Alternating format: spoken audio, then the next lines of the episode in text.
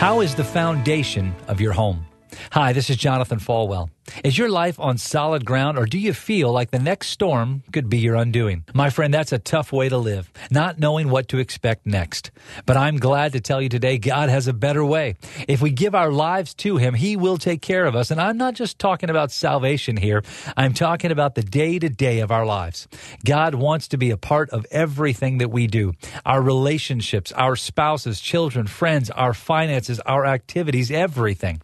Psalm 127 verse 1 says, Unless the Lord builds the house, they labor in vain who build it. Unless the Lord guards the city, the watchman stays awake in vain. Basically, it says that if God is not first in everything, well, we're just simply wasting our time. You've been listening to One on One with Pastor Jonathan. To learn more, visit falwell.com. F A L W E L L. Falwell.com.